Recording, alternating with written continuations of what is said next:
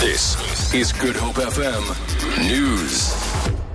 Good afternoon. SCA Justice Eric Leach says that although the court has overturned the verdict of culpable homicide of Oscar Pistorius and replaced it with one of murder, Judge Thokozile Masipa's reputation is not being questioned. He says she conducted herself well during the trial despite the glare of the international media.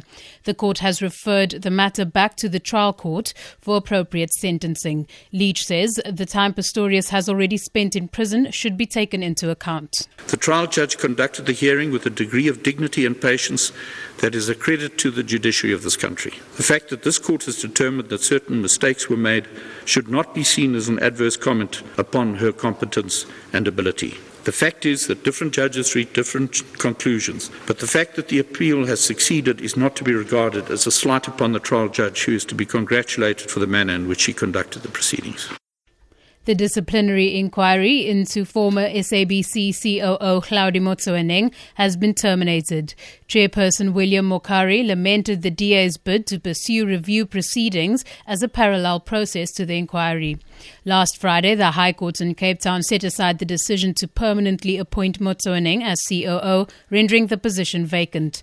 Motsoeneng complained that he had been left in limbo and had challenged the SABC to decide what to do about the position. Mokhari explains. The interest of justice will certainly not be served to continue with a disciplinary inquiry against an employee whose appointment has been set aside by the court simply on the technical basis that there is an appeal pending. If such leave to appeal is filed, the disciplinary inquiry will await the outcome of that process.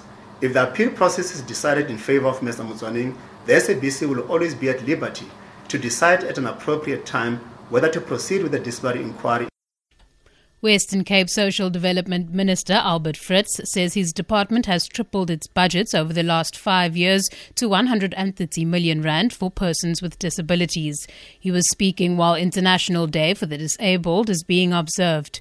Fritz says they fund more than 200 NGOs which provide counseling and support to the disabled.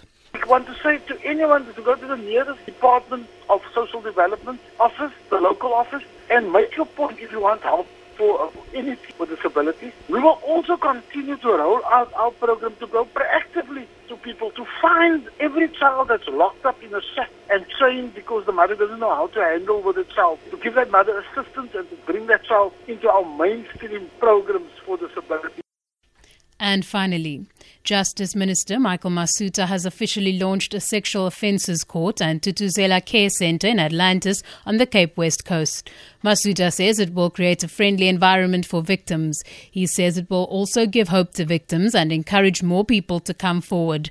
The specialised court is the fourth in the Western Cape. For Good Hope FM News, I'm Danielle Buzet.